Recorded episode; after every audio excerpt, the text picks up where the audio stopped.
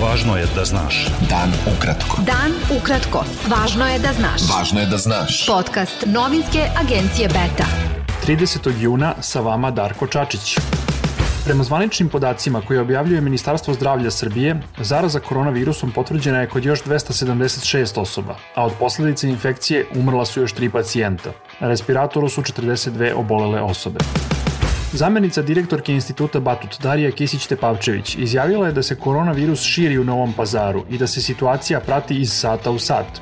Iz tog razloga Novi Pazar su danas obišli premijerka Srbije Ana Brnabić i ministar zdravlja Zlatibor Lončar. A kako je protekla njihova poseta, reći će nam dopisnik Bete Ishak Slezović. Ministar zdravlja Zlatibor Lončar negirao je navode sa društvenih mreža i nekih medija o velikom broju preminulih od posledica infekcije koronavirusom, rekavši da je reč o svega 8-9 građana.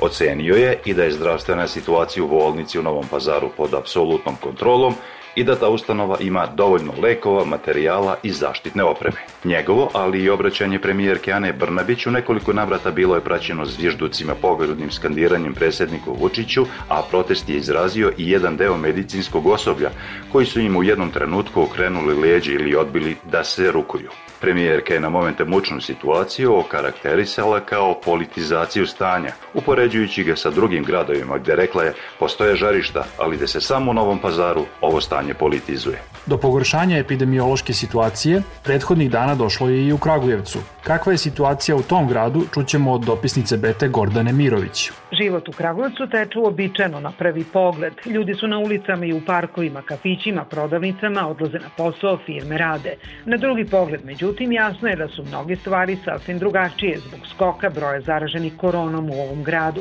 Građani nose maske u zatvorenom prostoru, a malobrojni su oni bez njih. U Kragujevcu je u petak bilo rekordnih 50 novoinficiranih, a u poslednja dva dana ih je 78 pozitivnih. U Kragujevcu je od subote vanredna situacija, a danas su saopštene i obavezne mere. Nošenje maski u zatvorenom prostoru i javnom prevozu, zabranjuju se svečanosti sportske manifestacije, rad bazena, spa i wellness centara. Ograničen je rad ugostitelja do 20 časova, a za jednim stolom mogu da sede samo dve osobe.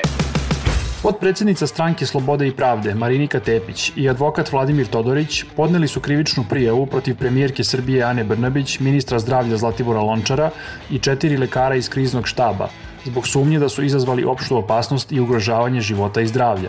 Tepić i Todorić su krivične prijave podneli i protiv lekara Zorana Gojkovića, Darije Kisić-Tepavčević, Branimira Nestorovića i Predraga Kona. Tepić je izjavila da su oni svesno obmanjivali javnost još od marta u vezi s početkom i tokom epidemije koronavirusa.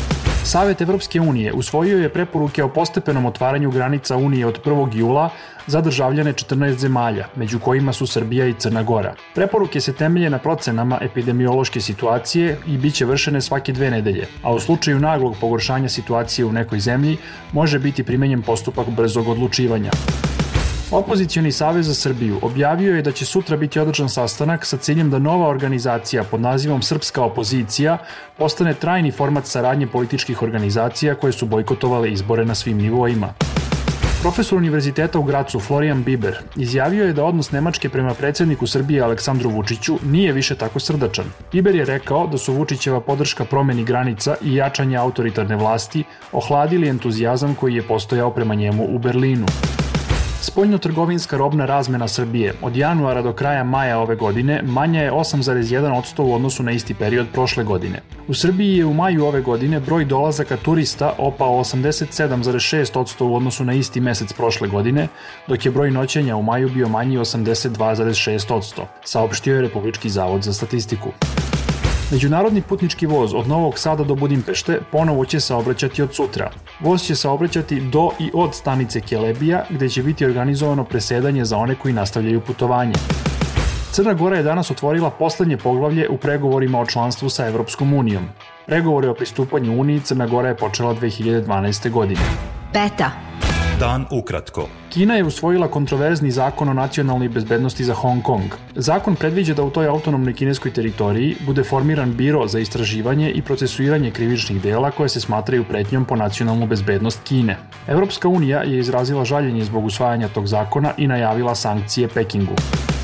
Kineski naučnici identifikovali su novu vrstu virusa gripa koji može da postane pandemija. Virus se nedavno pojavio kod svinja, ali i ljudi mogu da se zaraze. Istraživači su zabrinuti da bi virus mogao da počne lako da se širi sa osobe na osobu i da pokrene globalnu zarazu.